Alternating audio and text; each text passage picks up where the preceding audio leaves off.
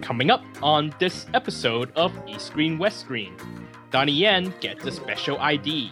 Captain Harlock sails to the UK. We rip into Journey to the West on Blu ray. And we plunge into the films American Dreams in China and Star Trek Into Darkness. East, West, Train.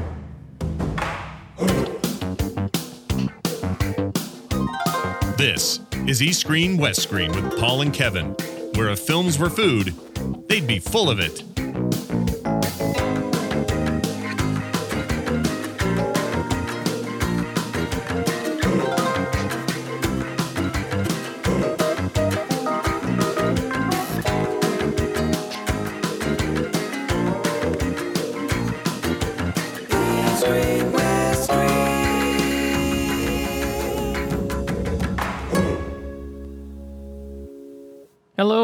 Welcome to another episode of East Screen, West Screen.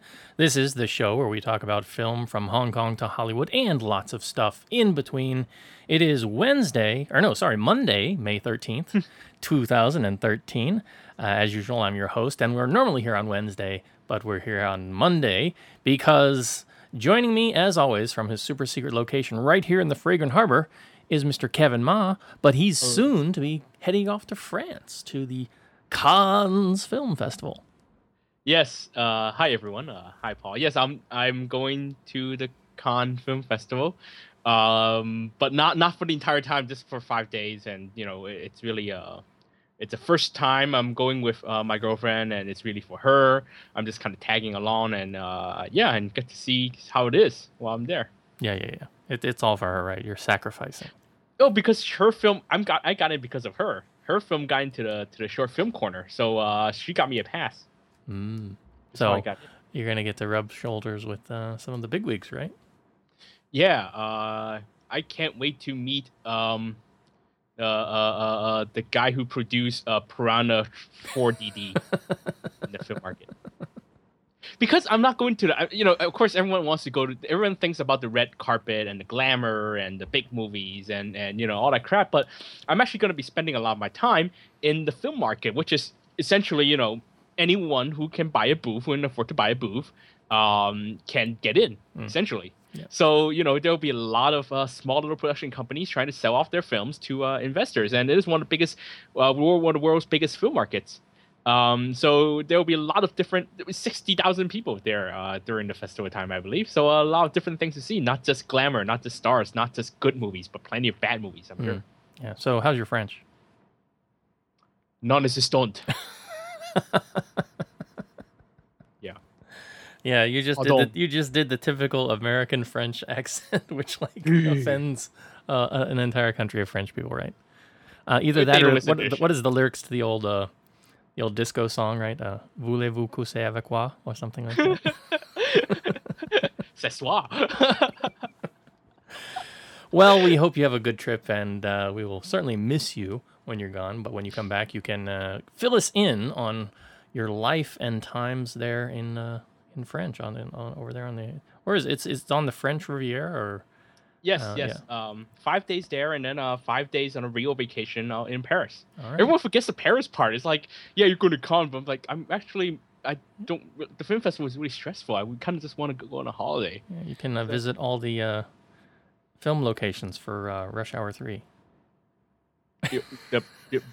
That means I have to watch Rush Hour three again, and I'm not doing that, Paul. It was Rush. Hour, Rush Hour Three that was in Paris, right? Or Yes, that was Paris, and I refuse to watch that movie again just to go to the the, the locations. It's just not worth it.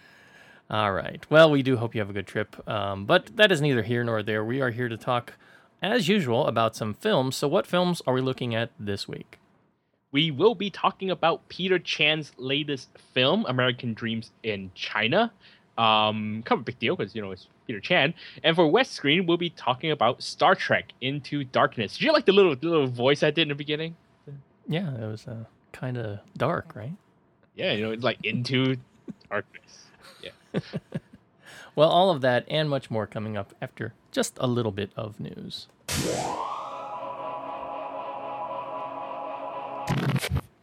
All right, so um, not a whole lot of news out there this week that caught my eye. A couple news stories. First one, relevant to Hong Kong cinema, And that's a little bit of news about Mr. Donnie Yen. This coming from our favorite news site, Film Biz Asia, uh, from Patrick Frater, dated uh, the 11th of May, 2013. Uh, the title is Eastern Light Takes on Yen's ID. And this news story is basically saying that Eastern Light Films has picked up the rights to Donnie Yen's latest film uh, called Special ID. This film is being directed by Clarence Fok, who I think sometimes goes by the name Clarence Ford. Is that right, Kevin? Um, probably a long time ago, but he, has gone back to Fok as, as, as, long as I've seen his films. Yeah.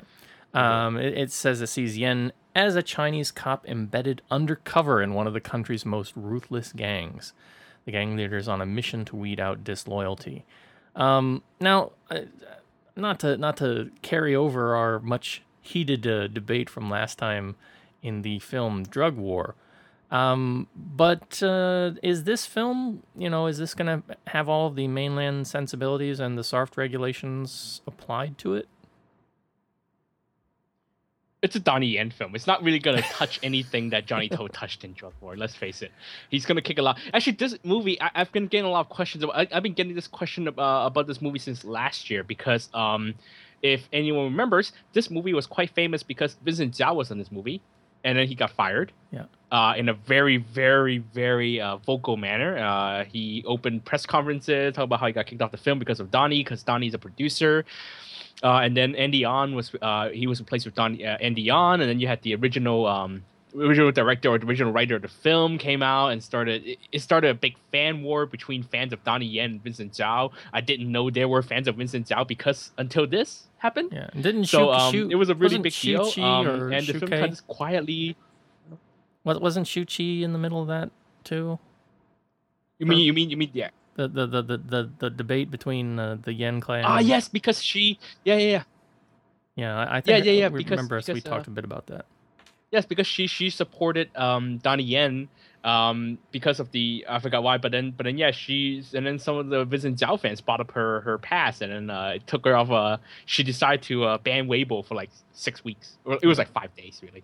But uh, but yeah um it was a really big deal. So so I mean I, I always get questions once in a while about what what's going on with this film. Is still is the, the original writer Tom Bing still suing the the production? Apparently um I even have a picture um with the office entrance uh, because the old Hexagon Concepts office was right next to the the Hong Kong production office of the film. Mm. So so I have a picture with the with the sign um, special ID production office. Uh, but yeah, um, I guess it's kind of floated up again. I'm not sure when the film is coming, but um, it- it's been it's been actually out of um. It's been out of uh, how do I say? It's been out of commission for so long that uh, Clarence Fok and Donnie Yen made together after they were done Special Identity, I think Hmm. or yeah, and essentially they made these two films together. Um, so honestly, I don't have much hope for Special Identity. I think it's just going to be one of those '90s style like action flick where Donnie Yen gets to kick lots of ass so instead of Vincent Zhao's ass, he kicks Andy On's ass. So Hmm. that's all. Yeah. All right. Well, uh, who knows what will come of it? Uh, but I, like your little comparison there of a of uh was of Shu- Shuchi getting off of uh, Weibo for six weeks, but it was only like five days. it's kind of like uh, you know dog years or you know Star's life or something. Yeah, you know, Um, you know, they always like I'm gonna go away from Weibo for a while, but Yeah. they can't stay away because it's Weibo. Yeah. Well, it's every everything you know. I, I guess celebrity works in a in a different kind of t- temporal uh, alignment than the rest of us. Right. Uh, I think of like Paris Hilton. You know, she gets uh, jail time for you know several months, and she's out in a couple weeks. Right. So time moves differently if you're a celebrity. All right. Uh, next bit of news, a little bit of Pan Asian news. Uh, this also coming from Film Biz Asia is uh, dated uh, May 10th from Patrick Frater called Toei's Harlock captured by GFM. So this is about the upcoming big budget animated film Harlock Space Pirate. Um, that and it's going to get sold to UK based sales house GFM Films. Um, the budget here it says is in excess of US 30 million, making it one of Japan's most expensive films. And the animation, of course, features motion capture effects, and it's going to be presented in stereoscopic 3D. Um, now, I'm a pretty big, I was a pretty big uh, Galaxy Express, Captain Harlock, uh, Queen Esmeralda's fan when I was younger. So I got to say, I'm pretty excited uh, about this. Um, perhaps the only other film I'm as almost as excited about is the live action uh, uh, Gatchaman series uh, film that's supposed to be coming also. Um, but I've seen the trailer. They've got sort of a teaser trailer out for this film, and it looks great. I mean, the animation is is even better than uh, say uh, the the Final Fantasy Advent Children animation, which was really top notch uh, as, as, it is, and they've already um, surpassed that in many ways. So I'm super excited to see this. I hope it comes to Hong Kong, and I'm hoping that it comes with uh, English subtitles. I don't know if it'll make it though, because I don't know if Harlock's a big draw here in Hong Kong. Uh, but it's definitely one that I do want to get out and see. Um, I was doing some random research. I just add, um, I well, first of all, there was a trailer, uh, a teaser out last week of this film in Japan, and the first thing they saw was actually the voice cast.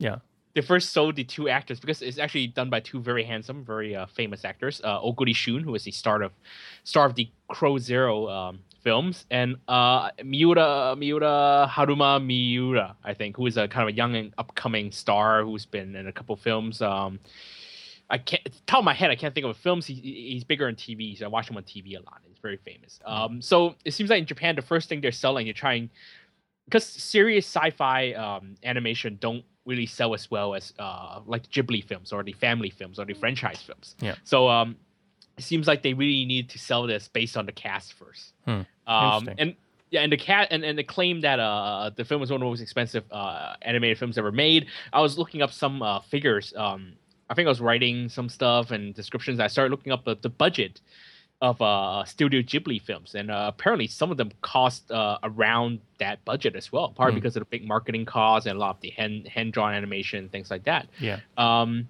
So yeah, it's big, but uh, yeah, it, it, it certainly seems like they, they have a lot riding on it, unlike the Ghibli films, which always makes you know a ton of money. Yeah, I, I'm I feel much more confident about this than some of the live action stuff. I mean, Yamato was a pretty big disappointment. Uh, the the, the Gantz film, I, wasn't too impressed, especially with the second one.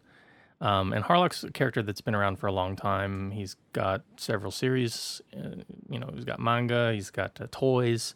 So I'm hoping that uh, they they do right uh, by this interpretation.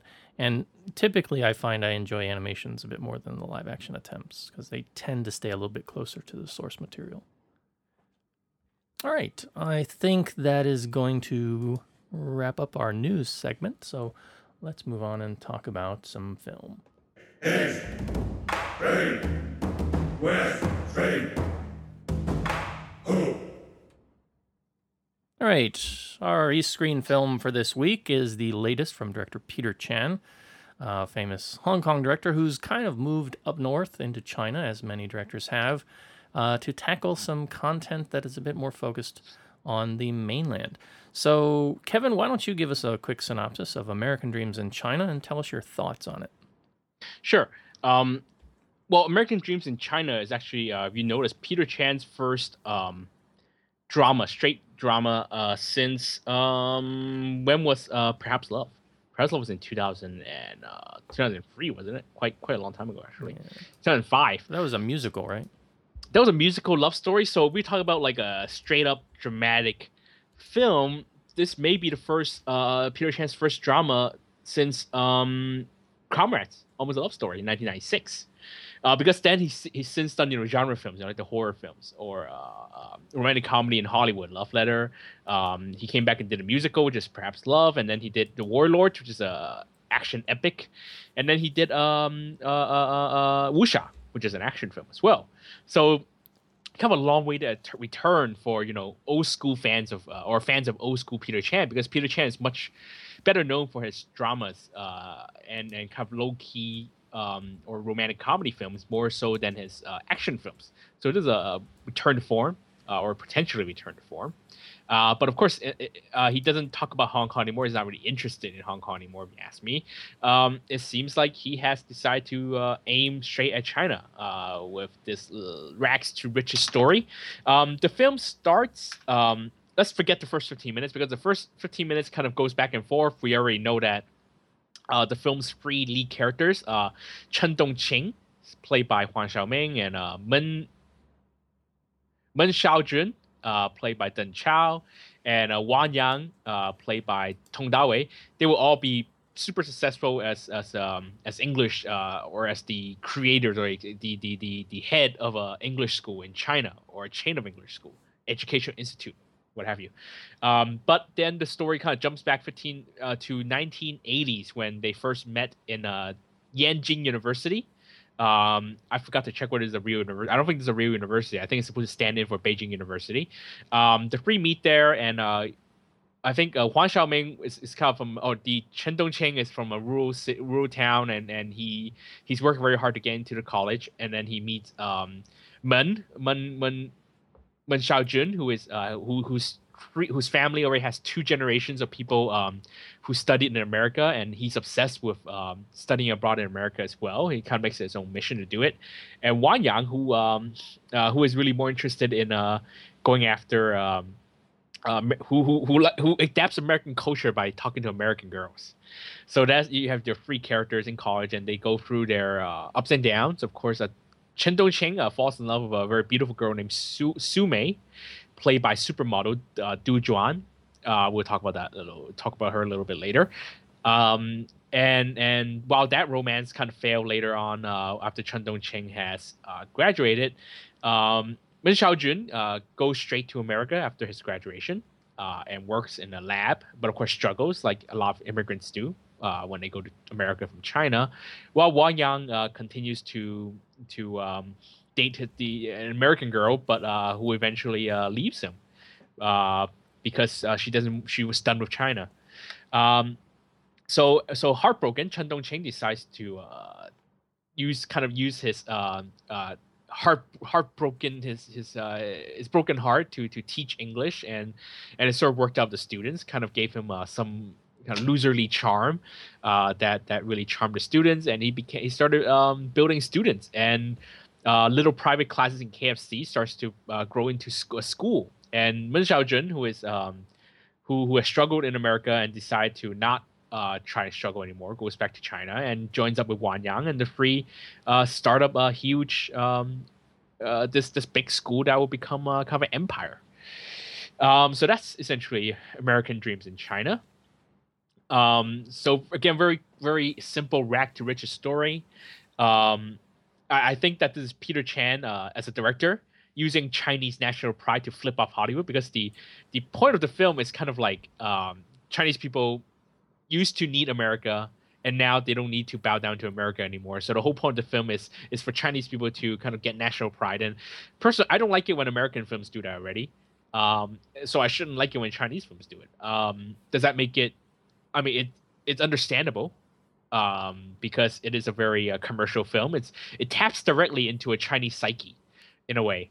Um, so you know there was this whole uh, idea that we bow down to foreign powers or that we bow down to foreign culture or we admire foreign culture um, and then we just bully our own people and then now that china is a super country uh, we have our own power and we don't need these foreign powers anymore uh, and that these people should stop exploiting us um, that's you know that's that's an okay message. You know, a lot of countries, a lot, especially post-colonial nations, uh, probably have that kind of uh, that's kind of psyche but it never really answered why Chinese people liked America or foreign culture so much. Um, could they could they just uh, is it because they couldn't say it because of censorship? Is it because they wouldn't say it? Is it because they don't know how to say it? I don't know. Um, but they never really explain why these three characters uh, are so obsessed with America. Not even the Mun, family, uh, whose family has, like I said, three generations of people who studied in America. They just never they never quite explain why they they they like English so much. Uh, there was the idea that you need English to survive, they need English to make it in the world, but um, you know there are scenes where that takes place around the, the U.S. embassy and this whole thing about them applying for visas, and they show um, they show people uh, uh, uh, uh lining up for for for American visas, and these people who are so desperate to get an American visa, but they never explain why. Um, but of course, to say why would be kind of uh, you know, you can't really say why because you, know, you can tell a lot of people want to leave China because of the conditions in the country, and they can't, uh, as a state-approved film, they can't talk about that. Um, storytelling wise, uh, the like I said, the first 15 minutes was a mess because it keeps cutting back and forth, and I have no idea what's going on, and and um, and it wasn't really cleverly cut edited anyway, so it really felt like you don't really know what's, what's happening in the story. To me, the story doesn't really take off until about 35, 40 minutes in when the Huang Xiaoming character starts his school uh, and it takes way too long. Um, Peter Chan said he was inspired by Three Idiots. Um, he uh, because he saw the film and he wanted to do uh, the story about you know three three young idealists, I guess, in college, and that's why it took 40 minutes to get to that point. But uh, while some of the stuff really worked, I, I, think a lot of the comedy during that part worked. Um, it felt like it never quite established the character as well as it should have, um, and I felt like I wasn't quite into the film until Huang Xiaoming or the three has left left the school and they really start their business. That's when the film felt like it was taking off. Um, the film is also inspired by Social Network apparently because uh, there's a court a sequence uh, a legal hearing. Uh, because the the three, uh, as you can tell, you you'll be able to tell from the opening that the three are are accused of um, copyright infringement uh, of the company that does the that makes the SATs, and they're in trouble. So they're in um, part of the film. You see them; uh, they're in a legal hearing so I guess that's kind of a social network inspiration. Um, but the school story disappeared and it became a let's all become rich story, a, a rags to riches story. Uh, in the real world, of course, the three would, would be would argue and then they would be driven apart by their own interests and they would start suing each other, blah blah. Um, um, but it kind of becomes a fantasy because of that whole tapping into the Chinese psyche thing. I can see everything that he's trying to do. The script is trying to do. Um, the character, building the characters, uh, all the motivations and what they're trying to say. I see, I see what they're attempting at, but I could tell they're going about it as such a juvenile way. Um, especially the last 15 minutes when it really takes a nosedive, when it really has to give that kind of fantasy ending. Um, even when going to the ending, it felt like a stupid way to do it. That it wasn't really smart and that it was not it's not convincing at all. So that's where the film really dived for me. Um, I think the three leads are okay. Uh, they're not great. I think especially the fact that they're not really speaking English well. I know that they Peter Chan claimed that they had to be tutored in English, but um, and I know it's hard to find Chinese leading man who could say who speak English, um, who could show that who could be convincing as English teachers. Um, but it just didn't work here. I think um, you know they, they they're fine together. They're not particularly they don't have a lot of chemistry. They're just three big male stars uh, hanging out together. I'm not entirely convinced of their friendship. I think that Peter Chan is still really weak at showing films that about friendship, um, as he was in in in, in uh, Warlords. But I think you know they're okay. Um, Du Juan, Du Juan, uh, the supermodel, this is her first role, and there was a lot of uh, kind of hoopla around around her participation she doesn't really leave an impression. Um, unfortunately, I think she was okay. Christopher Doyle, who did the cinematography, seems to really like shooting her.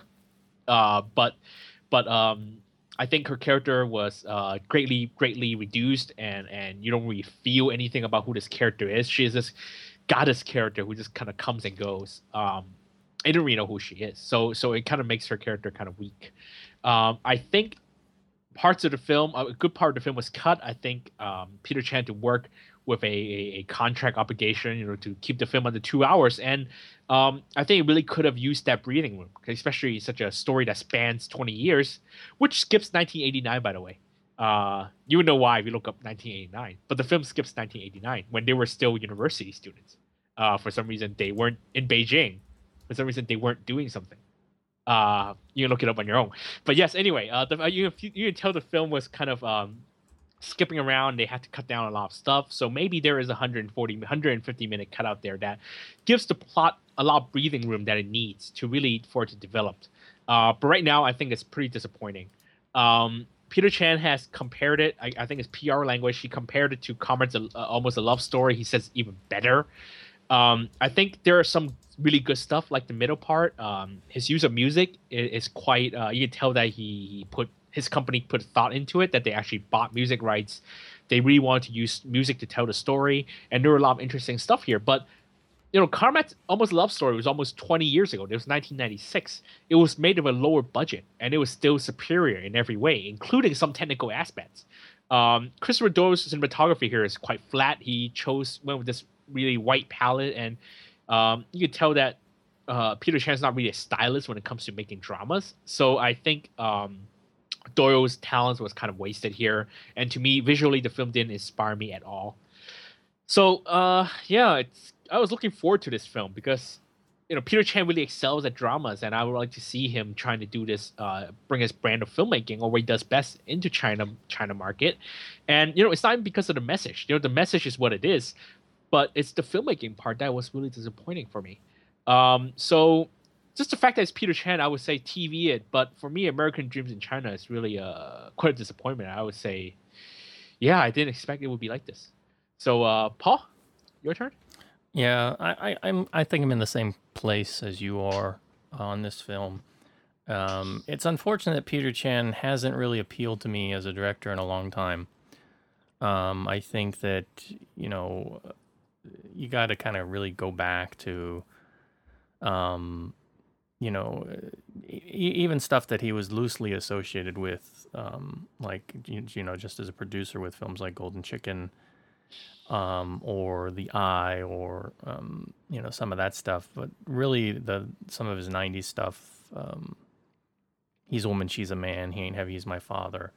Um, under the rainbow, over the rainbow, under the skirt. You know, those films are how I like to remember Peter Chan. Although I, yeah, Comrade's almost a love story is uh, viewed by many as his sort of penultimate uh, Hong Kong film, but I'm a little bit more partial to the romantic comedies than the straight dramas. Um, when when I look at his filmography and the things that I've really enjoyed, but that's just my personal taste. I have a preference for the you know comedies over dramas. Um, that being said, I you know like you, I was kind of excited uh, to to go in and and, and see what he was going to do here, but really came out feeling that it's really a bit too ethnocentric for the international audience. But I think it'll play well for the Chinese audience. I think that the the message is there, and it it echoes kind of you know similar feelings that I think he's tapped into. Um, and and I would be surprised if this film doesn't do uh, fairly well with with mainland audiences. Uh, that being said, the first thing that I walked out of the theater saying is this feels like a co- it's trying to copy Three Idiots, Three Idiots, really, and so it's interesting to to hear that he was in fact uh, inspired by that, um, because much of the film kind of plays out the, the three different characters with you know different personalities um, the way that they go kind of through school together, their attitude towards school, their attitude towards some of their teachers.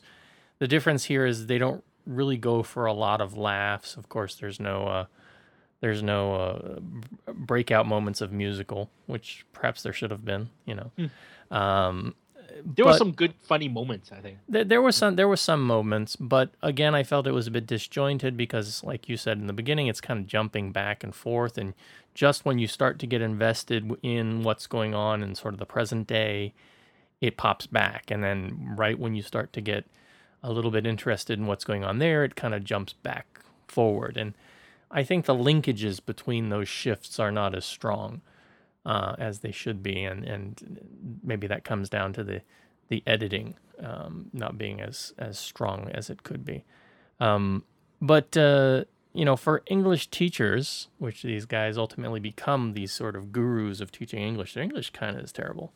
And I know you addressed this, but um, even the dubbing was kind of terrible. I mean, Yeah, was- they dubbed them. I mean, I mean, actually, there's a big problem with dramas. Is that even 2003, when you're making a, straight drama, you're not making action film.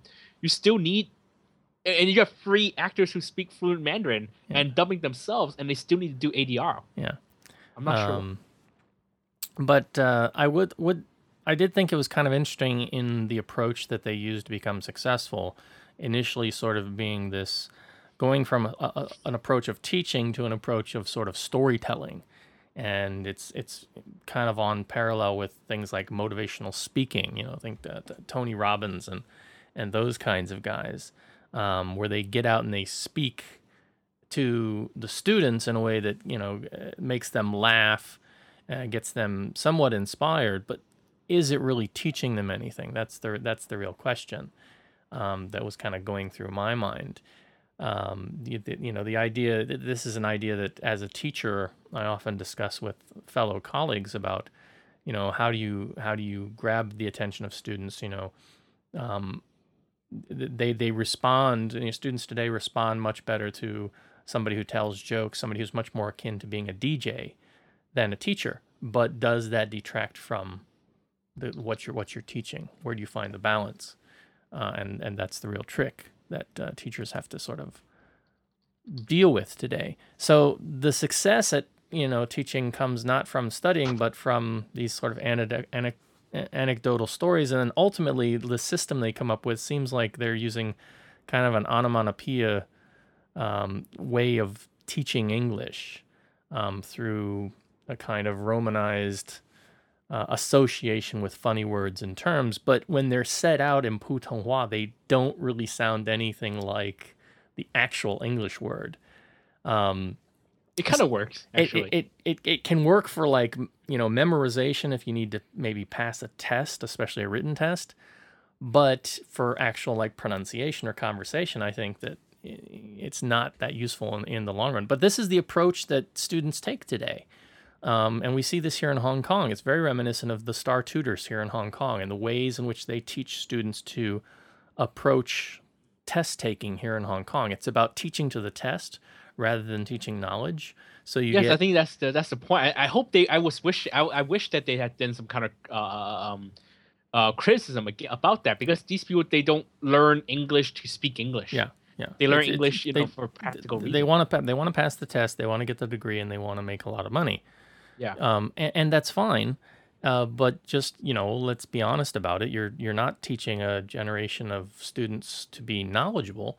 You're just simply teaching them how to pass a test, and then when when they're done taking that test, you know, the knowledge evaporates because it's not that useful. It's not that practical.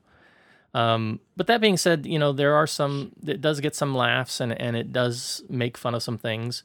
The one thing I found a little bit ironic is that at one point they're in a class on, um, I don't remember what the name of the class was, but it was when they were in university at, I guess, Beijing or wherever.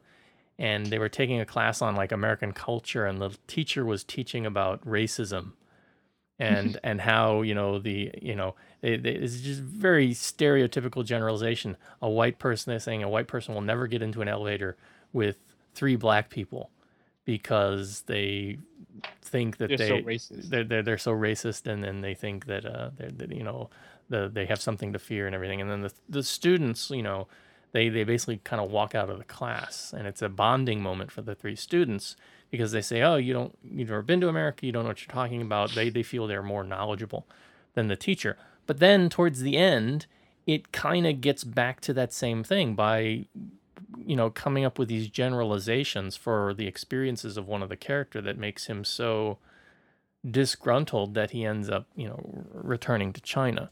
And so it sort of falls into the same trap that it initially set out to kind of stand up against. Um, and as Kevin said, yeah, it totally skips any mention of 1989 because it has to, but it finds a way to work in 1999. Right? What happened in 1999? Why the U.S. bombing of the Chinese embassy in Belgrade when students were out and in the street and protesting, and he works that in as a very sort of significant point because what what eventually you have is you have students uh, rebelling against the the main characters who are you know the, the head of this uh, this uh, you know I guess by this time it's a chain, a very successful chain of schools, tutorial centers that help people sp- pass you know American exams. And so you know he's getting like stoned at a certain point. And he's standing up and, and shouting against you know back at the students. So it's okay you know for that student protest because that one was against America. But we're gonna we're gonna not even gonna touch on the big one in '89, right? Um, and that's to be expected. I would have been very surprised if they made mention of that. Um, that being said, it does feel genuine in many ways. I mean, um, the the sort of the the motivations here, the reasons why the guys want to go to the U.S. It's not really about an interest in U.S. culture. Ultimately, it's about making money, and that's kind of what the film turns into—a success story, this rags to riches story, as Kevin mentioned. But but it does feel genuine. You do feel a sense that yes, these are three people that you know this could be this a, a real story that Peter Chan uncovered about three successful business guys who got together as students and and and made their way um, and that you get the sense that some of these experiences, especially the character who ends up going to the U.S. and having to work as a as a sort of an intern at a university, basically cleaning rat cages, and then uh, also work as a waiter, and the way he gets treated, Um, you get the sense that these are real experiences, uh, but I think that you know again as a sort of pointing a finger at America and saying this is how all of America is, rather than just sort of isolated experiences, is um, it, it it it won't work too well with an American audience or perhaps an international audience, but it should work very well for China. Um, the the other part too is that you know um, there's a focus here on relationships that, as Kevin said, don't really go anywhere. There's the main sort of the main character's crush on um, th- this girl. What's what's um, what's her name? Kevin. Uh, uh, Du The Juan. supermodel? Yeah. Dujuan, yes. Yeah, and you know, they they kind of spend a lot of time on that, and then you know they they graduate and she goes to the U.S. and you know it it kind of dissolves and nothing comes of it, and I guess that's okay because that's kind of reality, but it's also kind of boring. Um, and on, and another character's relationship sort of just begins out of nowhere. And then the next thing you know there's like a wedding and and there's no real rhyme or reason to that. Um and again that's very real i guess but also very boring in terms of storytelling. Um and so i kind of felt like like maybe they needed to spend more time on that or or or Actually, I quite like that relationship. The one about because that character, uh, uh, uh, what's his name? The Tong Dawei character. He was the the the the playboy, right? He Yeah. wa- he was like going around and hitting on girls, and suddenly. This employee who serves him, who who, who shares uh, her lunch with him, But- but- and this guy came out of nowhere. I think I quite, I quite like. It was I- I- good. I- yes. it- it was good, but it it needed more for me because again, you see you see this Playboy character with like other girls and the way he acts. You the, but but not enough. but you don't never see him with the wife uh, outside of that one scene, and then there's the I mean, wedding that's and surprise. Though. and that's then- the punchline. but but I, I wanted more. I wanted to see. All right, has he changed his ways? You know, what's he like as a married man? You know, you, it, it it it never it never really gets to the meat of that, and and you never really get a sense of all right, where's the resolution of you know the main romance? We know that it didn't end the way that he had envisioned it ending, but then you know what's the next step? It it it, it diverges, like you said, the last fifteen minutes become this mess because I think it doesn't, it, you know, it, it spent so much time in these other areas and it never comes back and sort of addresses them. It never comes full circle. Um, but you know, and and there is kind of a point to all of this uh, about respect that eh, kind of serves as the undercurrent of the uh, of the the latter third of the film. Which is and- the same lesson as Ant- Ant-Man 2. Yes, and and, and I'm thinking the whole time, you know, because they've got different music throughout this film. I think you, you should have bought the rights to Aretha Franklin's "Respect" and just threw it in as part of the soundtrack. It would have been very appropriate. Um, ultimately, you know, it's not a bad, it's not a terrible film by any way, shape, or form. I know I was a little bit critical of the some of the politics of it, and and perhaps overly so. Um, that doesn't make it a bad film either. It it is fairly entertaining to watch as a film. It's just not as well constructed as I had hoped, um, and not quite as interesting as as I thought it might have been. I mean, the title is American Dreams in China, and it's really about Chinese people who want to pursue the so-called American dream, and it's starting out in China. And so it's an interesting title, you know, from from the English sense in the way that you know this idea plays um, you know, for these characters because ultimately they do achieve that. It does become sort of the rags to riches story, uh, as Kevin said, um, and that that's kind of interesting. It's just quite uneven. So with that in mind, I I agree with Kevin. It's a solid TV. It. All right, Peter Chan. Uh, you know, get back But to your I, I think you know it's fine. get back to your '90s Peter- roots. I think it's fine. Wasn't Peter Chan? I mean, the disappointing part is, um, and I've used this point before. It's because it's because Peter Chan's name is, is attached to it, and you expect better from him. Yeah. All right, I think it is time uh, to move on. So let me play this. East Screen, West Screen.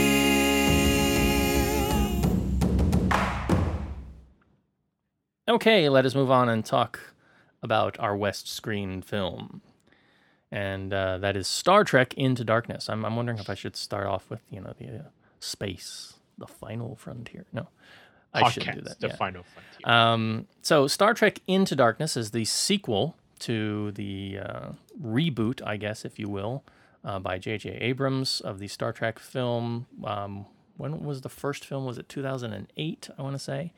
Four Um, years ago, 2009. 2009 yeah so it's been a while and so now we are um, we are back with the sequel with the cast continuing on from kind of where we left off uh, in the first film with chris pine taking up the role as james t kirk and zachary quinto back as his friend and uh, first officer uh, commander spock this time they are joined by benedict cumberbatch as the main antagonist of the film a gentleman known as uh, um, let me get his name correct here because I want to say it's George Harrison and it's not George Harrison. Is it John Uh, Harrison? John Harrison, yes. So no no relation to uh, the Beatles, George Harrison. Uh, John Harrison, who is a figure who's uh, undertaken a sort of terrorist position, and uh, he's started to attack um, parts of Starfleet through, um, you know, using using uh, bombs and things. And so the film kind of starts off with this uh, this sort of terrorist plot uh, to, to sort of get it going. Um, before I get too much into the plot, though, let me let me say this: um, Star Trek's not a big property here in Hong Kong. Um, you can't really find much in in the way of actual local releases with Chinese subtitles um, for any of the Star Trek series, whether we're talking about the original series or even um, those that came after the Next Generation. Um, I've managed to acquire Deep Space Nine um, from China, although I question the legitimacy uh, of that. Um, and so it's never really been a big thing over here for for whatever reason. We, you know, the Star Wars you can find, uh, Clone Wars plays on TV over here, but Star Trek has not been a thing. Um, Too so- talky. it, perhaps, yeah, um, or perhaps the sci-fi is a bit too um, too out there in, in terms of the way they pursue things, rather than the much more action-oriented Star Wars stories. Yeah. Um, but uh, the the way that they've kind of marketed this film, I found interesting because on the poster for this, there's no English credits. I mean, there there are English credits for the actors, but there's no English title. So you know you don't see actual English Star Trek Into Darkness anywhere on the poster. It's just got the Chinese title, and um, getting sort of the front center, uh, you know, drawing your eyes in focus in terms of the credit is, in fact, uh, Benedict Cumberbatch, and and the, the the main reason I can make this association, I think, is because of his role in Sherlock, which has gotten quite a bit of play over here. It has gotten um, both seasons have gotten uh, play on TVB on uh, the on Pearl, and uh, they are available with local distributor releases with Chinese subtitles. Um, and so I think that locals recognize him, and that's part of the way they're kind of marketing this film. I don't think um, because Heroes is already kind of far gone. Zachary Quinto was uh, kind of associated with the Sylar role, but I think that's um, people have already forgotten about that that show. Um, and Chris Pine and, and you know Zoe, they know, might know Zoe from uh, uh, Avatar, but that's about it. Chris Pine's probably not on the register over here, so it's not being sold as a Star Trek film, you know, by the Star Trek intellectual property, as you might say, um, which I find kind of interesting. It'll be interesting to see how it will do, and you know, despite the fact that they did have the first film over here, which was released as the English title Star Trek. Um, so yeah, the, the this film sort of you know goes down this road, starting off with ideas about terrorism against the Federation, and from there, you know, it's kind of a solid continuation in the series. Um, if you liked J.J. Abrams' first take on the characters and his reworking of the timeline, um, then you're probably going to enjoy this one. But this is a film that's probably going to divide uh, hardcore, longtime Star Trek fans even further. Um, the the setup of the film is good because we kind of start off in James Bond style, where we get uh, a look at the crew on an actual mission that's kind of in in the realm of sort of the old style original series Star Trek missions. Um, and it brings into issue the idea of the Prime Directive, and uh, it's got uh, sort of a, a, a color palette that's reminiscent, you might say, uh, of the old series. Um, and and I think that the setup initially wa- was kind of nice, and then that they kind of get into the, you know, the, the title, and they go into the the, the, the main story. Um, and there are aspects that are really reflective of uh, current political discussions, you might say. So you've got the issues of terrorism here. Um, there's talk about using uh, the the specialized proton torpedoes as sort of remote strikes that kind of sound like drone strikes, and you know the ethics behind that. Um, and perhaps this might be a bit too topical for some. Um, I know that if you get too topical in some ti- in some films, it can take away from it. And I kind of felt that he was on the border there with what he was trying to do. Um, so yeah, let me kind of stop there because if I go on too much further, it's going to be difficult to talk about without spoilers. So I'll turn it over to Kevin, and then we'll come back and spoil the heck out of this film. So Oh, okay. Because I'm looking at your notes and I'm like, you let it. Oh wait, but we're doing a spoiler section. Yeah, yeah. Okay. So Okay. Kevin, uh, I, let me let me just say this: if you're if you, I know this film isn't out yet. We got uh, an advanced screening, and so we were fortunate to get out and see it.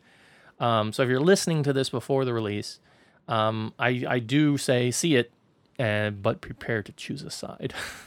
so Kevin, Yes, uh, a lot of the territories I think around the world has already gotten it. I think that's the reason we got the uh, advanced screen. So people in France, if they listen to this, you know, they join in on the spoiler talk. but anyway, um, I'm not gonna give much spoilers. I'm not gonna have. I'm not. My my opinion's not gonna be as uh, um, complex as what Paul has has in store because I know he's uh you're a Trekkie, right? Right, Paul? Uh, well, Trek-er. Trekkie, Trekker. Okay, Yeah. far bigger Trekkie than I am because If, if if I can if I can if I can name myself as a, as a Trekker rather than a Trekkie, I think that pushes me over into Trekkie territory. Okay, well, I, I am not even gonna go that geeky on you. Okay, uh, I, I, because I'm not a Star Trek watcher until the Next Generation films. My first uh, Star Trek movie was actually First Contact. That was, you know, ironically, is my first contact with Star Trek.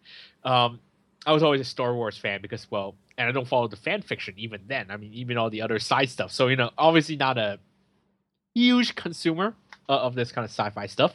Um, so on that note, uh, I felt the first uh, the first J.J. Abrams Star Trek was great. It threw out 50 years of stuff. You know, it totally rebooted to to suit my generation or my my demographic, so to speak. So uh, I thought it was great. Um, and going by that vein, uh, the sequel holds up. It it, it veers very uh doesn't really weird from the the style of the original film. I guess the first film uh, was kind of reboot, so so it's more engaging, and here is kind of like an individual episode, so to speak. So so it's a little weaker with because you don't have that kind of uh the whole crew, you know, that origin story, uh, the engaging part of the origin story. Um, anyone familiar with pop culture references from Star Trek will pick up a few things. I like I said, I'm not a big Star Trek watcher, and I still pick up a few references. Uh, some of those I guess we would cover in the in the spoilers section. Um, the story starts off kind of meh, actually. Uh, the the the whole setup is a as a as a manhunt. It's it felt like it's like oh really that's all you guys could come up with, you know after after that really spectacular first film or the first reboot. Uh, but then it really picks up once once it starts getting into it. Um, once uh the stakes are set and and and the action is, is there you know it, it it's really it was really engaging uh too many contrivances though in the action sequences i think that star trek films shouldn't be known for the action anyway uh and you know for for star trek film though this this many action i'm sure star trek fans are kind of like what the hell is going on these people moving and shooting and, and explosions and stuff and things crashing into planets um and there is way too many contrivances. Too many things happen in the last minute.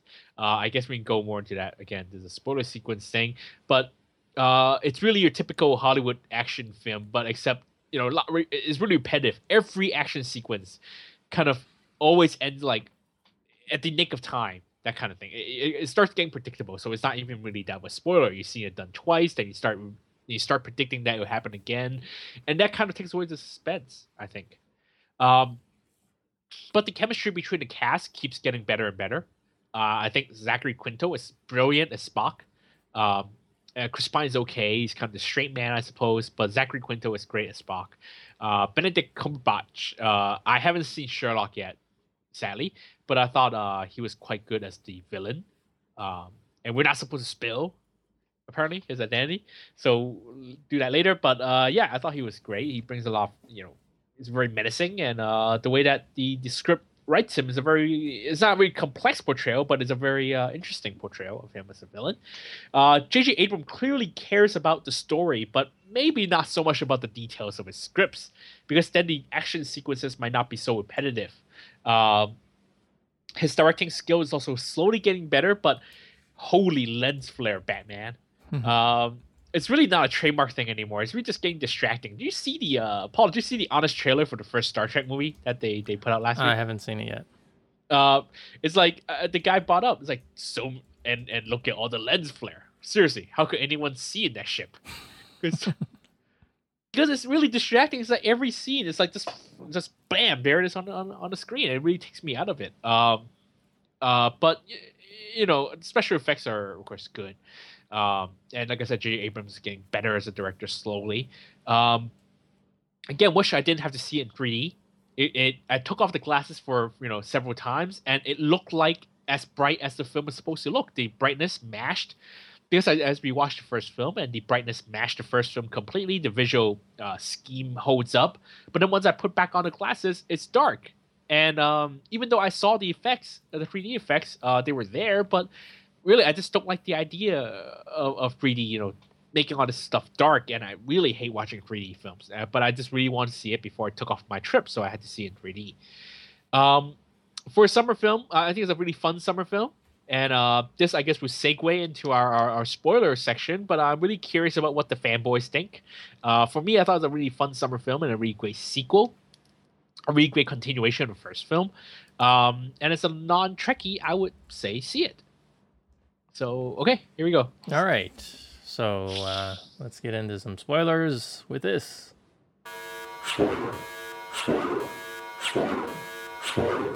spoiler spoiler All right, so we're going to spoil the heck out of this film. So if you have not seen it and you don't want to be spoiled, if you haven't already been spoiled, because I know that there's a lot out there, um, you know, don't don't even bother going over to Wikipedia because it spoils it right away. I've heard IMDb spoils it, and I've heard that uh, a couple more recent interviews have also spoiled things. So I, I tried like mad to avoid spoilers, and I'm glad I did um, in, in the long run because uh, of the, the way they kind of set things up. Although um, I do have a, a minor criticism with that, but we're gonna spoil it. So if you haven't seen it, you don't want to be spoiled. You've been warned. So please don't send your hate mail to me. Or if you do, it's eastscreen at gmail.com. All right. Uh, so, uh, yeah, the first spoiler, I guess, comes with uh, Benedict Cumberbatch's character's identity of John Harrison and uh, what's actually up with him. There's been a lot of rumors floating around. So let me just play this.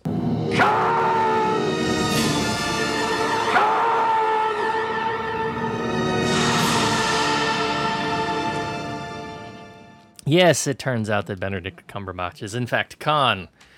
And I have a problem with Khan, okay? And this comes with the casting. Now, Benedict is a great actor. I've loved him in Sherlock. Um, he's really redefined the role. I think he, he- you know, outside of maybe you know the original uh, that I saw with the originals that I used to watch with uh, Basil Rathbone, he is the definitive Sherlock in my mind. I mean, uh, Elementary is a good series because I like Lucy Liu and it's an interesting take, but it's not. It's no. It's just no Sherlock. Um, and so yeah, Kevin, if you haven't seen it, you definitely gotta watch it. It's um, it's really really good. The the the the the, the one weak episode for me was the one the, the Hound of the Baskervilles episode, but everything else kind of really ties together nicely through the two seasons. So if you get a chance, do watch it. Uh, he's excellent in it. And, After and- first season, wait to watch on my trip. and so is um, um, uh, the Hobbit. Uh, uh, Martin Freeman. Martin Martin Freeman's great too. They they they have really good chemistry together. Um, but yes, uh, he is playing Khan, and this is part of my problem. So the entire cast, you know, Uhura, Sulu, Chekov, Kirk, Spock, they've all been created. Even Captain Pike, they've all been created with the forerunners of their characters from the original series in mind, and in some ways they've been picked because of a similar resemblance to those original cast characters. Khan was not. And it was a very specific choice. Now, I know, again, Benedict is a great actor and he brings a lot to this role. but Khan was a, an ethnic identity, um, you know, played by the great Ricardo Montalban, and you know, it, if they would have gone with a similar, you know, if they would have followed the casting choices in the same ways that they did with the cast, it would have been a dead giveaway. So part of the reason for his selection was because JJ wanted to play this game, you know, with the audience of who's his identity and you know, is is it Khan? Is it not Khan? Who is he? You know, and there was all these kind of false giveaways and and and, and hints to other characters and things um, that that was out there, and and that that that I don't know, that kind of bugs me a little bit that he so fundamentally changed the nature of the character. Um, whereas he's kept the fundamental nature of you know the original characters. Um, so I, I I don't know if that will be an I don't think that's going to be an issue for non Star Trek fans. This is very much a Star Trek uh, fan issue. Um, but that being said, he was still a pretty awesome Khan. Um, other problems that I have with this um, is that they kill Captain Pike, and it's already they've already diverged so far off the timeline with what happened in the first episode that I have a hard time if you go through science fiction and time travel stories and theories there's this understanding that you know it, it's the it's the distant sound of thunder effect. Once you make a change that change ripples out. And so other things are likely to remain the same uh, unlikely to remain the same. You know so the fact that this entire crew can still be together, always on the same ship, always in the same positions. I mean, they did make some changes in the first one, and I kind of went along with it. But now they've killed a major character who was supposed to be in command of the Enterprise for much longer than he was. He was supposed to have encounters with, you know, uh, different alien species, and that later has ramifications for later episodes. I'm referring to the Menagerie or the Cage episode from the original series, if um, for fans out there. None of that's going to happen now. None of that can happen now. So you've diverged so far off the timeline, yet at the same time, J.J. Abrams has pushed us into this place where we are reintroduced to the character Khan, and we get some parallelism from the actual second film he it's like he says if i was making the second film this is what i would have done. Isn't this cool? And i have a problem with that too. Um, it's just too much. He's trying to shoehorn in these moments that parallel the original star trek II the wrath of khan film that given everything that he's done to mess up this timeline completely just shouldn't happen right?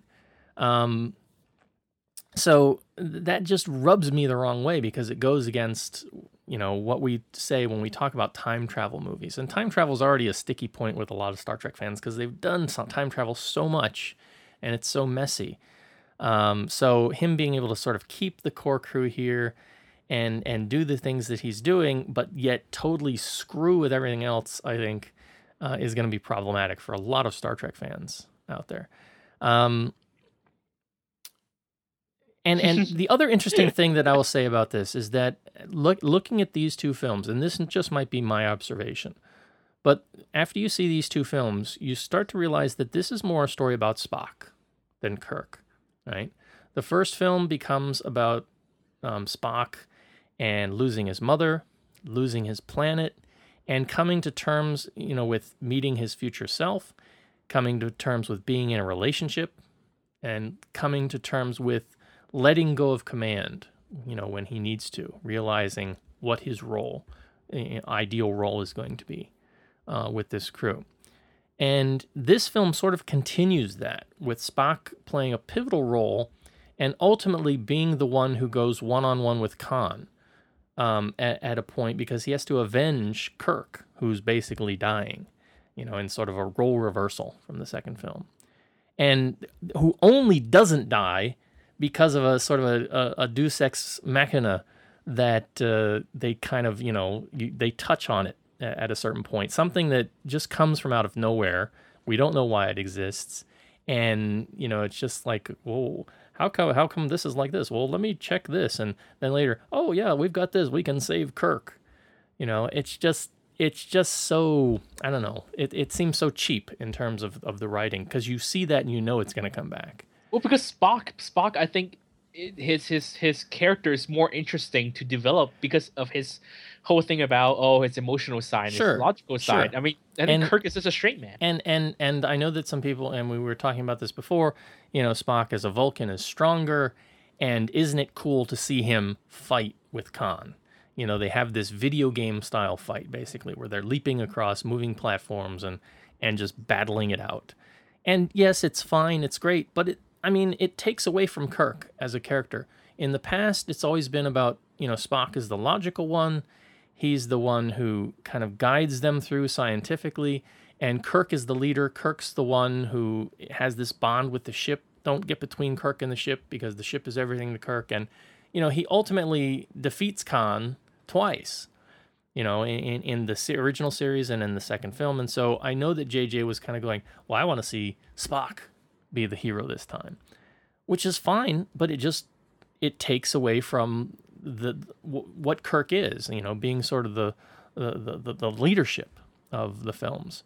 Um, and for me, it makes Chris Pine his Kirk character more of a joke than that. it is of, where we yeah you're that, right. That of a brilliant weak captain, you know, and and, and Yeah. again, they kind of refer to him the fact of him sleeping with aliens. They they kind of make him this one note uh, character that they've already touched on in the in the first film, um, and the action is just all over the place. Um, you know, I maybe I'm old school too much. Maybe I'm I'm too old school, but I, you know, the battle, the the starship battle in the second film, uh, you know, still stands out in my mind as as, as some great space battle sequences. I mean, the effects are dated for sure, but you know, you have these big mammoth ships moving through space, and you know the way the the way that they engage each other is just so different from uh, you know you sure you've got the lens flare, but it just doesn't. You know, JJ's concept of of the Starfleet battles just doesn't play well on screen for me as much as the old films. Um, even even in some of the TV stuff, you know, the, some of the TV series, I think some of the some of the battle sequences are more interesting than what we're seeing here. Again, it's a lot of explosions in space, but not a lot of like tactical maneuvering and things like that, which I, I've always associated more with Star Trek. Um, so you know, it's just not as fun for me. The film also has a suffers from a common Star Trekism, and that is you've got a scene here where you get an, the elimination of almost all of the Federation High Command. and they've done this a couple times in like the Next Generation and some of the other series, and then like the next season they'll have new admirals. I'm like, where do these people come from? Why isn't why isn't Picard promoted? You know, how- Yes, and Carr and Kirk are still stuck as captains. yeah, it's, like, you know, it's like these guys have been through, you know, they've been on every experience forever. possible. They they should have the most experience of of any of these people. Um, so it, these it guys are like forever middle management. yeah, it, it does kind of suffer from from that common common aspect. Now, um, I'll, I'll try and post this in the show notes. I, I was reading on IO9 a couple days back, and Simon Pegg, who plays Scotty, who also is very good in this film, um, he has offered a theory, and I think it's an interesting theory. I don't think it's true, but if it is, it could really change the nature of how I feel about these films. Um, he thinks that what J.J. Abrams could be doing, and I, I, he might have this planned out already. He might be taking all of the guff from Star Trek fans and everything with the intent of coming back and saying, "See, see, I knew what I was doing." Um, his theory is that what we're actually seeing is the origin of the mirror universe. Now, Kevin, I think you probably know what the mirror universe is if you've seen um, some of the newer generation stuff because they have they have gone over a few times. But the mirror universe originates in the original series, where there's an actual sort of alternate universe where things are very dark, and the crew um, are kind of very cutthroat. They're more more akin to pirates or you know sort of an oppressive government rather than the Federation. Um, and it's always been a very interesting universe whenever it's shown up in the TV series. And so Pegg's theory is that this, you know, could be where this universe is heading into sort of setting the origin story of the mirror universe. So Spock coming over, altering the timeline, and that whole thing sets up the mirror universe. Um, and it's interesting too when you think about the title "Into Darkness," um, that possibly what could be happening here is that they're pushing into darkness you know the universe itself so it's going into be this into this darker place and some of those things are touched on here with what goes on with why khan is working for the federation and then against the federation why he's you know his origin here is different from what we see in the original series and then you know in the second film. And i think that if that's true um, i think that would be a very very make for a very very interesting third film. Now other people i've talked to said no th- th- there's no way that can be you know this can be the setup going into the third film. It's just too dark right? But i don't know jj abrams you know he could be pulling this one uh, you know like pulling a rabbit out of a hat uh, leading us along all this time and then actually kind of throwing this back saying oh, that's the mirror universe. So your original timeline your original star trek stuff is still good right? Um, because if he doesn't do that again what this means is that everything's so changed you know there's no the next generation would be totally different. Um, deep space nine voyager i know a lot of people didn't like voyager but i liked it. Uh, you know so they, they wouldn't care but all that stuff is different um, so I don't know. It'd be very interesting if if that's the way it's going. Not really convinced it's going that way, but it, it'd be neat if it did. Um, so yeah, Kevin, any spoilers that uh, we didn't cover that you want to touch on? no, I, I, I- I think uh, you know the con. You know the thing is, I think for for you, it's like a lot of these because where you're coming from as a Star Trek fan. Um, for me, it's like okay, I, I am not a Star Trek fan, and I kind of like that. It, it appeals to me on, on my demographic or where I'm coming from. I can start from the first one, I can start from all over. I can start from the last reboot and start all over again from there. Uh, but it, which if what you're saying is right, and I, I don't put it past J.J. Abrams to to to to do this, the mirror universe stuff. Uh, it could be a very interesting direction. Yeah. Um, but one that might not be uh something that Paramount would keep wanting to put two hundred million dollars on. Yeah, maybe. But you know the, the the whole thing with the title. I mean, there's nothing in this film that really, you know, it, there, there's nothing in this film that really stipulates into darkness, right? I mean, it's The Klingon planet. Maybe. well, they're they're they're hinting at the Klingon War, but the, you know that's you know they they they they touch on Klingons here, and they talk about the neutral zone and everything. But I mean, that's all been you know touched on before. I don't I I, I don't know. Maybe some some have said that the third film is going to be about the Klingon War, and maybe that's the darkness. I don't know. We'll have to see what happens. Um, but yes, like But Kevin was. I, I quite like that the, the the end of the film is actually the beginning of the original series. Yes, yeah, they do end with the the you know the the the, the, the original mission. dialogue about the five year mission. Yes. Um, so it'll be interesting to see what goes on with the third film. Although I hope they don't wait quite as long, um, because I, I, I think that uh, you know they, they, they these actors are not getting any younger for sure, and if you still want it to be within sort of the original series kind of feel, and you don't want like you know Chris Pine starting to actually look like Shatner, you know when he when they started doing the films, um, you're gonna have to roll it out a little bit sooner maybe. Um, but yes, uh, Kevin's right. You know, I again, I am approaching this from a long, being a longtime Star Trek fan. Um, but for the perspective of somebody who's not a Star Trek fan, I can say that um, I sat down with my wife, who's never seen an episode of Star Trek, and I've been hesitant to even show her the the films because it's kind of hard to know where to begin. You know, do you show somebody? Y- You don't show somebody the first Star- Trek the motion picture. You just don't do that. That's a terrible film to begin with. But do you show somebody the Wrath of Khan without having them having seen Space Seed? And if you show them Space Seed, they're not going to want to see the Wrath of Khan because it looks so dated, right? Um, so I I just said, all right, I'm going to show, I'm going to sit down and we're gonna I'm gonna watch the J.J. Abrams reboot with Star Trek, and she really liked it, and she's excited to see the sequel now. So on that level, from the perspective of somebody who's not having any had any exposure to Star Trek, who's you know generally likes science fiction movies, but is not a science fiction nut. Um, she really liked the first movie, and she's excited to see the second one. So, yeah, there you have it. So yes, that is our spoilerific discussion of uh, Star Trek Into Darkness, and I'm probably going to see it a second time. Um, you know, again, it's a film. It's a great summer film. I, I know I'm I'm down on it as a Star Trek movie, but it is a great summer film. Good performances. Um, Zachary Quinto is amazing. as as Spock, and uh, you know, I would often tell people just to see it just for him because I think he's really great, and and of course Benedict is awesome too, and uh, having them two play off of each other is is pretty nice. So definitely see it. Big summer film. Um, you, again, 3D kind of a non-issue for me. Um, you don't need to see it in 3D if you can avoid it, but see it on a big screen. And part of the problem is that you know most of the big screens that are showing it are 3D screens. So I'd say see it on a big screen, and if you must, if you can only see it in 3D, well then you know it, it's worth the additional ticket price. Well, it, it, 30 minutes of the film was shot in IMAX, so I'm interested to see what what they did with the with IMAX. Yeah, I'm, I'm guessing some of the space stuff. Yeah, maybe. or maybe maybe maybe the the last sequence. I don't know. Um, but maybe the opening, probably, because it was shot practically. I mean, unlike the rest of the stuff which we saw. yeah, a yeah, lot of th- studio, th- so that, yeah. that that could be it too. Yeah. Although I don't know if that'd be that interesting in IMAX. That opening it was okay. It wasn't The volcano stuff is, is cool, and the whole jumping off, blah blah. Yeah, yeah. All right. Well, we've we've geeked out a bit too much, so Okay. I think it's time to move on.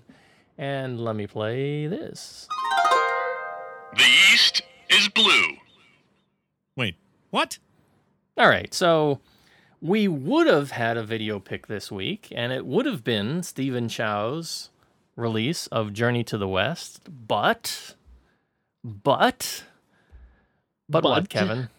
But uh, but uh, well, Paul, what was your reason for buying it? Well, I'm not buying it. I was I, I I knew the date it was coming out, and I went and I looked for it. It wasn't out. Then the next day it was, but I we had some discussions, and come to find out that there is only a Cantonese track for this Hong Kong release, both on DVD and on Blu-ray. Ciao. Yeah, it's like what's up with that? Um, and you know, the question is, is are we going to get another release, a 3D Blu-ray or DVD combo release a bit later? That's going to have a mainland version, uh, audio, or, or or some kind of mix. I mean, I'm curious to know your thoughts as somebody who works, you know, in the industry, just distributing these things. Why? Why only release one track when nearly every other movie out there that gets released has an audio that includes a Mandarin track and Cantonese track? I mean, this is such a big film.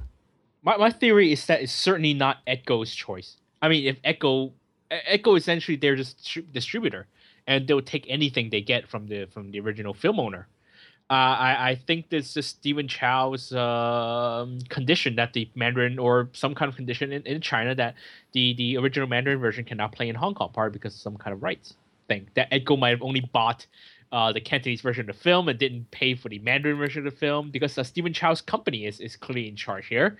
Um, in fact, still in it's possibly heading to litigation over the profits of the film. So they're holding this film very close to their heart, and uh, I guess uh, Edko isn't paying up, or they couldn't uh, negotiate the Mandarin track. Yeah. So Because I mean, why would distributor would why would distributor intentionally take out stuff that would stop people from buying it? Yeah, it, it's just weird all around. I mean, um, we we didn't get a Mandarin version, did we? We did not. Instead, we had to choose between a 3D and a 2D version. Yeah. We didn't Um, get a 3D eh, version. Either. But I think coming out of the film, we were all very, very much looking forward to seeing the film again with a Mandarin track because of the number of actors speaking Mandarin visibly um, when sound was being recorded, and you know just to get more of a sense of some of the humor, some of the pacing, some of the dialogue. Because if I remember correctly, there were there were points when we were talking about the film not really matching up, right? yeah, yeah, yeah. Um, so it's it's unfortunate. Um, I'm kind of thinking I m- we may have to go across the border, or do you think that um, you- do you think people will be able to get this, get access to this through you know channels like Yes Asia, or um, have there any been any whispers at all? About about like a Mandarin version. Yeah. Um, the the thing is in China right now, the the the video market is very weak. Uh, it's all shifted to a lot of it is shifted to online streaming, legal online streaming. So films like these are, are getting there um, on the legal websites uh, quite quickly. I think I think it is on some of the legal ones already, but um, because they with more legal uh, streaming means more restrictions, which means that uh, uh, we're we're not going to be able to get to watch a legal Mandarin version for a while from China because there's no DVD release yet, and there we don't know how long that will take.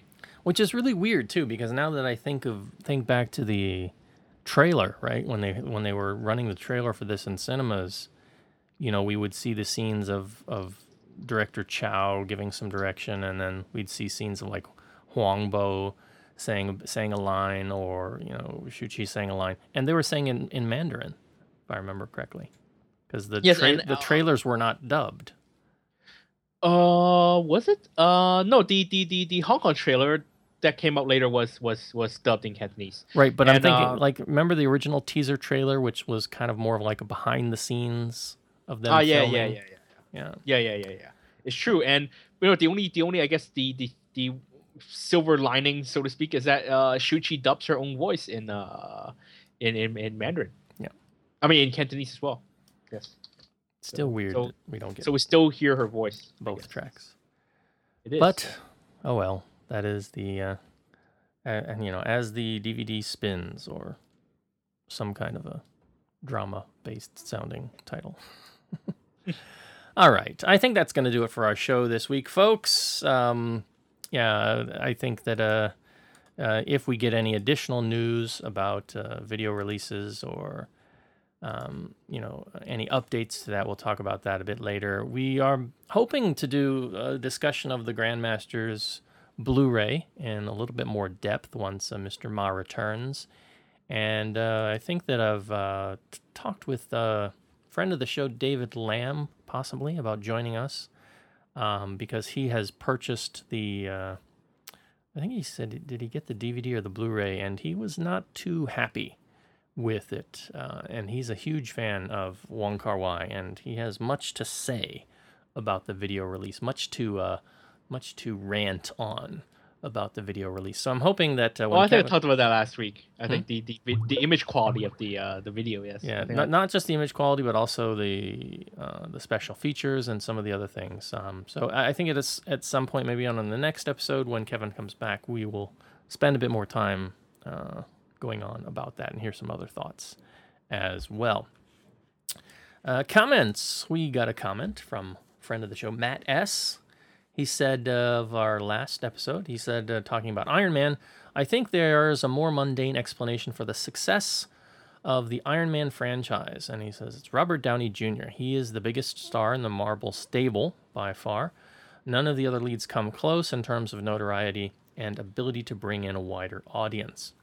Plus, you have the whole subtext of Robert Downey Jr.'s redemption, both professionally uh, and personally, and that kind of mirrors, you know, Tony Stark and some of the issues that he goes through. And we've had discussion with other fans, you know, that uh, you know Robert Downey Jr. is and Tony Stark, who is Iron Man, and so it's been a you know it's been a a really good role for him, and but I do think that at some point he's going to want to move on.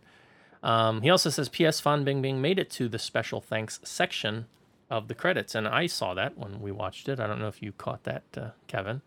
I think so, yeah. Yeah, and so yeah, she was she is actually mentioned, even though she doesn't appear anywhere in the um, the U.S. or I guess it's the international cut. Uh, did you ever make it across the border? To I wasn't interested. There was no way I was gonna go because it's not like like I said, it's not like Looper. So you know where the difference is huge, I guess. Um, but actually, the the the the um, Chinese distributor DMG, they were uh, kind of uh, doing a, a PR attack, uh, I guess, a fight fighting back last week, saying that um, they did they they thought the China stuff was very important. They thought that it was very important for the film to shoot um, in China, and that the Chinese scenes are very important, and that they work very hard to get those people to um, the equipment they need to shoot the China scenes, and that they're so ang- they're so unhappy that um, the China scenes have been cut out that they're going to take those footage uh, that wasn't in the film and and I guess parts of stuff that was in the film and make their own little prologue short. Great. It's true. Yes, they're gonna make a prologue short about Iron Man three in uh, in China that stars only Wang Xueqi and Fan Bingbing. Excellent. Uh, yeah. So so there's that. Um, I mean, it, and it's just one of those. Uh, I, like- I think you and your your uh, friend uh, Mr. Spomberg can hop on that because that'll be a kind of transmedia, right? uh, by the way, uh, a friend, uh, um, kind of, I guess, uh, right, right away, uh, Mr. Spomberg is listening to the, to the show live, and uh, he just told me that the Klingon scene was shot in IMAX for Star Trek 2. Oh, okay. So the big uh, sort of battle sequence. Interesting. That, that might be worth watching. Um, all right. Yes, and uh, for Marvel fans out there, I've read somewhere that um, Miss Fan Fan Bing, Bing- uh, sorry, uh, not Fan Bing Bing, um, uh, rah, rah. is it? It's not Fan Bing Bing. It's uh, who is it? Talking about about what? Fan. Uh, Fan? Is it Fan? Fan? Fan not Fan. Who's the other Fan? Dog, on it. Isn't it fun? Yeah, there's a. Oh no, sorry, it is Fan Bingbing. I'm thinking Li Bingbing. It's the two Bingbings. Yeah, leaving being a fun. I like Li Bingbing. Yeah, no, uh, that that that Miss Fan Fan Bingbing is set to appear in the next X Men film. Apparently, Yes. they're always trying to get into Hollywood. Yeah, so uh, I guess we'll see her, uh, if not in Iron Man, in X Men. So you look forward to that, Marvel fans. All right, that's gonna do it. If you would like to be part of the show. Uh, head over to our website, that is kongcast.com, www.kong-cast.com. You can uh, drop us a line, join in the conversation there. We would love to hear from you. You can also head us up over at Twitter, leave us some feedback there. Um, helps us out and uh, helps the show out as well. Uh, you can follow us on, tw- um, or sorry, uh, iTunes. What am I saying? Twitter. Uh, you can help the show out on iTunes by leaving us a review. You can follow us on Twitter. That is twitter.com slash Concast uh, to follow the show. Twitter.com slash The Golden Rock. If you would fo- please follow Mr. Ma and his frequent updates about f- all things film. And uh, are you going to be tweeting from Cannes? Uh, I hope so. Um, not many people know. Apparently, I'm not. I'm keeping this kind of a secret. I guess, kind of surprise people in uh, on Facebook and like, hey, look where I am. But Oh. uh, yeah, um, if I have time, um, because I will be trying to catch films, maybe doing some coverage for some people. I'm not sure what I'm doing yet. My girlfriend certainly has no plans. I have to keep her occupied too. So um, yeah, I hope. Yeah, there's a chance I will. I. I- tweeting I- for my for my trip. I think she probably has some plans. You know, I think she's probably like imagining a street cafe overlooking, you know, the Eiffel Tower in the background and a little bit of wine and, uh, you know, That's between me and her and none of Twitter's business. live tweet. Live Yeah. tweet.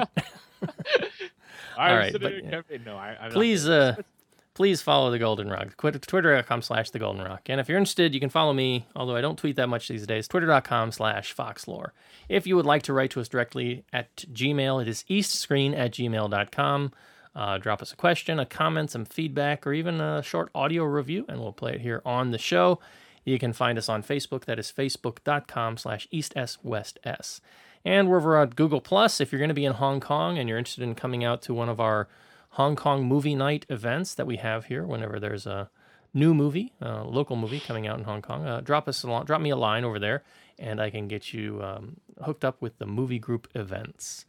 Catch us on Stitcher. Listen to us on your iPhone, your Android phone, your BlackBerry, and your WebOS phones. Stitcher is smart radio for your phone. Find it in your App Store or at Stitcher.com. Stitcher Smart Radio, it's the smarter way to listen to radio, and we thank them for their support of our little show. Additional thanks go out to Rob Gobbers of Schnauzer Studios for our theme, Ross Chen of LoveHKFilm.com for helping us to organize movie nights here in Hong Kong. Of course, the K Man, off to Cannes, for sticking with me for 146, soon to be 147 episodes. And of course, you, the listeners, uh, we like being here because you like listening. So thank you for all of your support. Next show, uh, not sure when our next regular episode is going to be. We've got um, a special interview episode um, about uh, an event going on here in Hong Kong that'll be up uh, on the site in both audio in uh, in the stream and video form as a YouTube video, so you get a chance to see the two of us on video. That's a terrible thought. That's already online, actually. It is online, but it'll be on It's our on site. Oh, it's already on site, but it's on Facebook. Yeah, yes, yeah, it. it'll, it'll be up on our site uh, later, uh, later, later this week, at the time of this recording. Um, but our probably our next show of interest uh, to people out there internationally is going to be our commentary on Passion Weed. At long last, uh, we've done a commentary for Passion Island with our special guest, who I'll introduce on that episode. Uh, coming soon for the Buddha's birthday, which is this Friday. So happy birthday, Buddha! And go out and get some passion weed or at least the Passion Island DVD if you've got nothing better to spend your money on. And you can listen to our commentary about a lot of other films because we spent a lot of time talking about a lot of other films and not actually talking that much about Passion Island because it's just not that interesting. And it's an edited version. Yes, it's an edited. edited You can version. find out you can find out all the dirty details of what was cut out from the theatrical version when you listen to our commentary on Passion Island. And that will be coming out a bit later this week for the Buddha's birthday, which is our Friday holiday. So all of that and much more on our next show. Until then, this is East Screen West Screen wishing you good viewing. We'll see you in Cannes, or maybe Kevin, or somebody. And if not, we'll see you next time. Merci. Uh, uh, non-assistant uh, vibe.